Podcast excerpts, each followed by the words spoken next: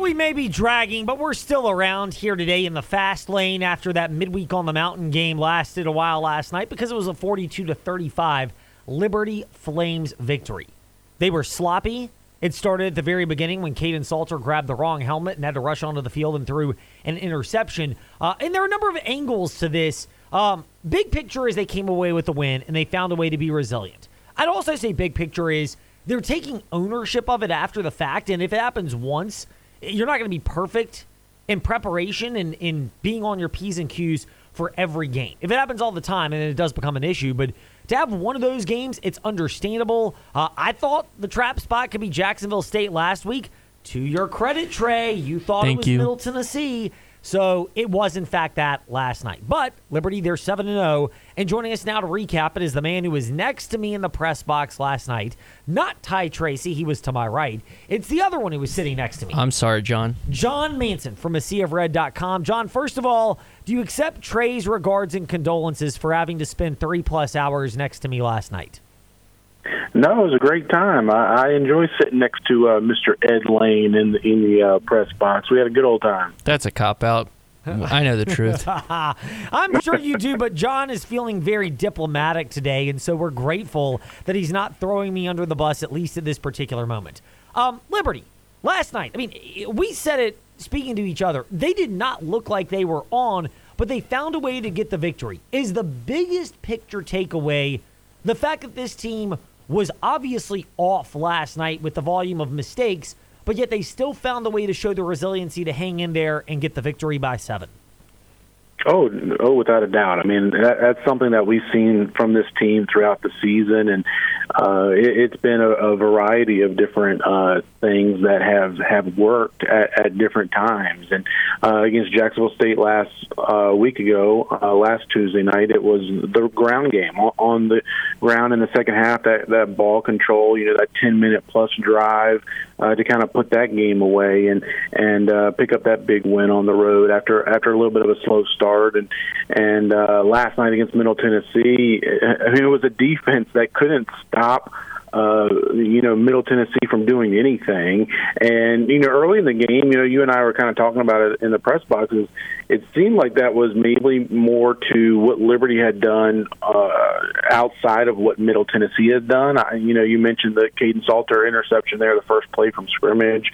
Um, you know, that's at Middle Tennessee with, with uh, you know, good field position at the 22 yard line. And, and three plays later, they're in the end zone and, and up seven and nothing. And then their next drive, they had two uh, you know penalties on on uh, Kobe Singleton pass interference and unsportsmanlike uh, conduct penalty as, as he kind of got tangled up with one of the guys on the sideline for Middle Tennessee and 30 yards on one play and and penalties there and then they went down and scored another touchdown to to go back up 14 to 7 but that continued throughout the night. It wasn't just a, a barrage uh, of random things happening. It, it was nonstop. Middle Tennessee just moving the ball up and down the field uh, on this Liberty defense, and and then all of a sudden in the fourth quarter, I don't know what happened, but it was like the defense woke up and realized we better come to play, and if we're going to get out of here with a win, and they did just that. And Middle Tennessee had the ball four different times in the fourth quarter, down by seven uh, with a chance to tie or maybe even take the lead if they decided to go for two there.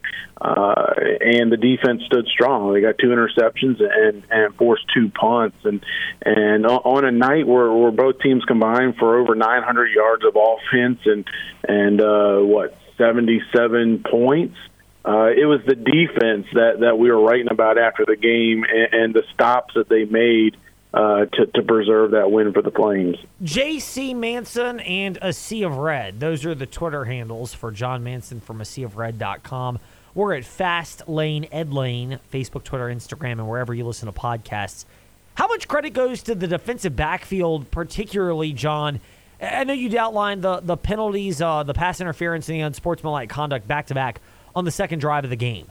But overall, the fact that that unit has stepped up consistently, in particular, the last two home games, Sam Houston State and Middle Tennessee, uh, while the defense has, has dealt with those injuries, that back unit has still found a way to make plays. Well, not only that, the back unit is making those plays and getting the job done uh, despite there being little to no pressure being put on the opposing quarterback. I mean, Vattiato last night, you know, could sit back there and and make a sandwich and and uh, call his mom and check in and see how things were going back home, and still be able to, uh, you know, make a pass and get the ball out. I mean, there was just no pass rush, and that's been the problem for the Flames all season. They, they haven't been able to to get a pass rush, and and uh, you know that was a team's strength last year, and you know led the nation in, in tackles for loss loss. Durrell Johnson individually led the nation in tackles for loss, and he's now uh, on the training uh, or practice squad with the Dallas Cowboys, and and uh, you know, and, and some others, you know, losses due to graduation and transfer portal, like we talked about before. But uh, you know, there, there's no pass rush, and and so you know, anybody in this day and age of college football, when you put three, four, five receivers or or uh, pass catchers out there in, into a formation running different routes, I mean,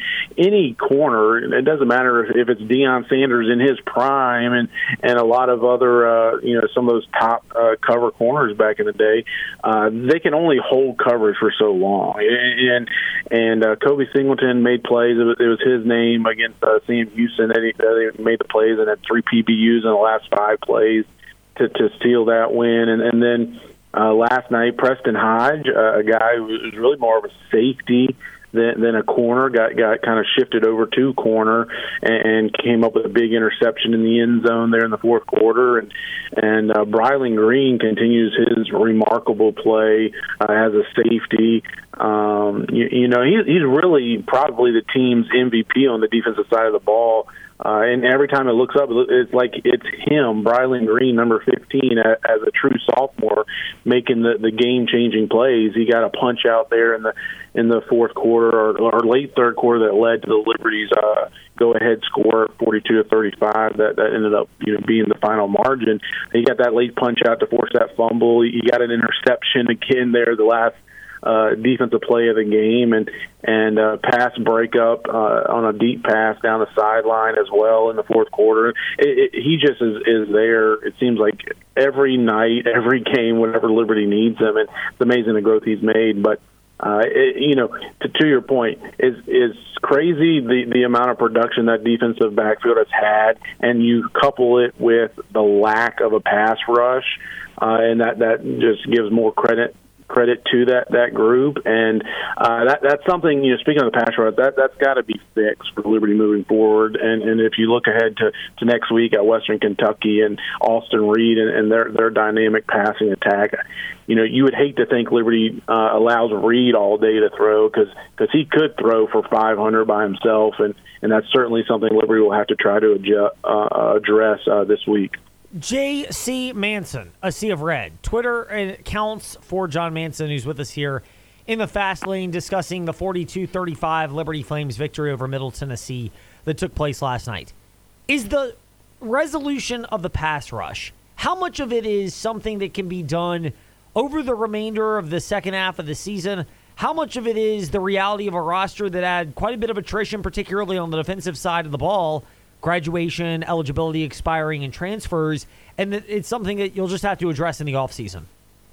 Yeah, I think it's some some of all of that. I mean, you know, you're, you're looking at, you know, and it's not to take away anything from the from the play of that group up front, but the returners that that Liberty has on the defensive line are all interior guys. You're looking at at a Kendi Charles, a Bryce Dixon, a Jay Hardy. Those, those are three defensive tackles, and and they played solid, been pretty solid against the run, and you know, those aren't guys that are that are counted on and asked to to you know lead a team in in TFLs and sacks. It's it's the outside guys, the edge guys, and, and you got a true freshman that started all season there in TJ Bush on one side, and on the other side is CJ Bazile, uh, who's a who's a true sophomore, but but he barely played enough games last year to uh, to not redshirt. So so it's almost like a redshirt freshman there as well. So um, and obviously playing a lot more snaps this year than he did last year, also. So, uh, yeah, that, I mean that's part of it. I mean, you would hope and and think that they would get better as the season goes on, but the guys behind them, it's a similar type story. You got another true freshman, Larry Jones.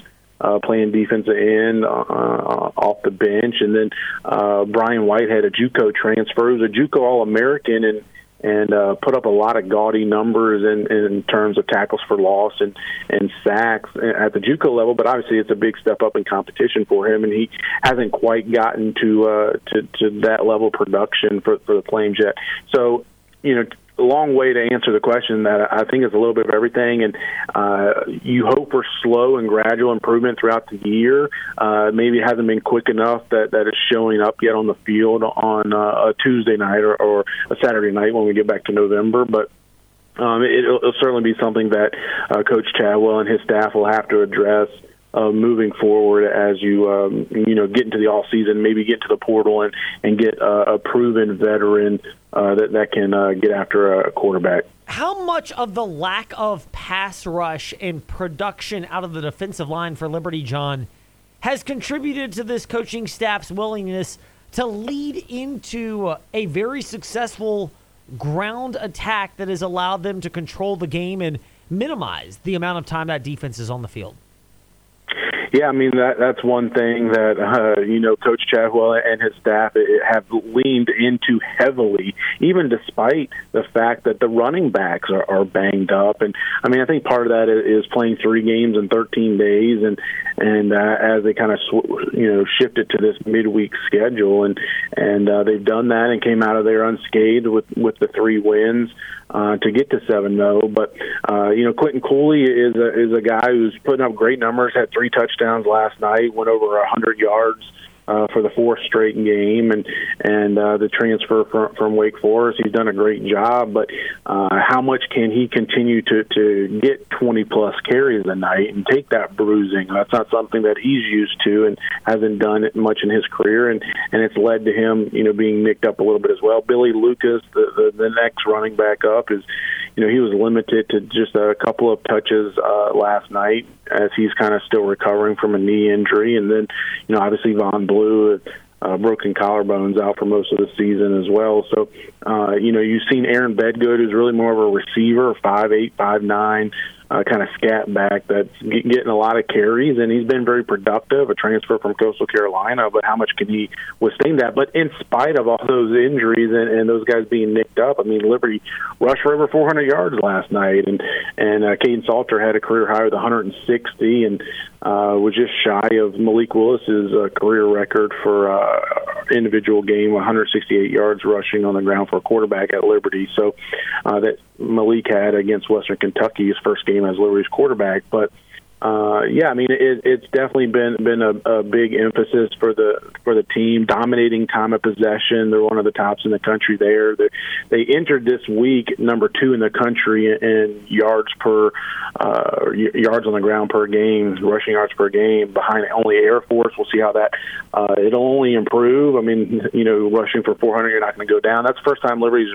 rushed for 400 yards uh, um, as an FBS member, and and Coach Chadwell and his coach teams going back to his, time at Coastal Carolina and Charleston Southern, and even before, they're 28 and 0 when when the team rushes for 300 plus yards. So uh, you know that's something that they'll uh, be be looking to do uh, moving forward, and and it's something Coach Chadwell mentioned uh, last night in the, the post game press conference. Is that's how teams have been daring them to, to play is is they've been you know, preventing playing deep safeties and uh, preventing the deep shots from from Kaidon Salter at quarterback and, and the the receivers. You know, uh, C.J. Daniels, Noah Frith, Treon Sibley.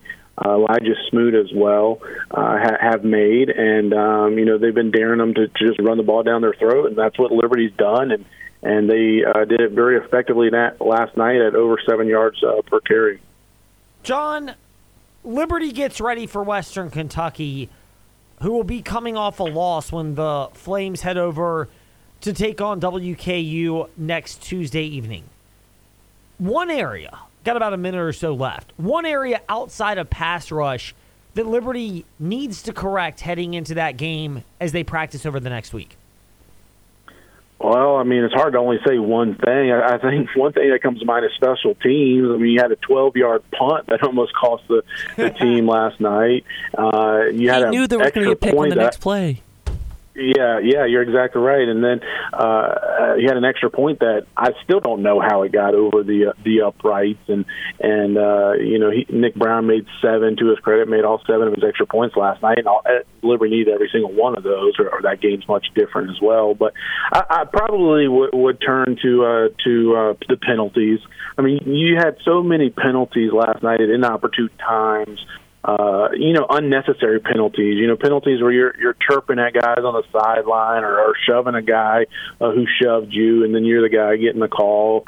Uh, some of those PIs are, are just kind of happens. Um, but you know, just just those type of things. You know, you mentioned Kaidon Salter running onto the field with the wrong helmet and, and, and leading maybe to that interception there in the first play of scrimmage as he rushed on the field as a play clock was running down, didn't get his guy all the way into motion. Just some of those mental errors that you just just can't have if you want to win a game on the road against you know the preseason favorite in uh, Conference USA. And, and despite that loss, uh, you know, last night for for the Hilltoppers, and maybe in spite of that loss, because I, I think if you're a Liberty uh, fan or the Liberty team, you might be getting a more fired up uh, WKU team. Not that they wouldn't be anyways, but coming off that loss, thinking, okay, now our backs up against the walls. We have to uh, to make sure we uh, take care of business, and, and that that would start with them protecting their home turf uh, Tuesday against an undefeated a Liberty team with with the uh, the eyes of the, the world, if you will,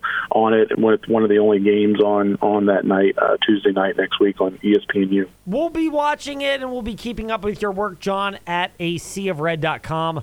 Appreciate your time today in the fast lane and enjoyed uh, seeing you last week or last night at Liberty.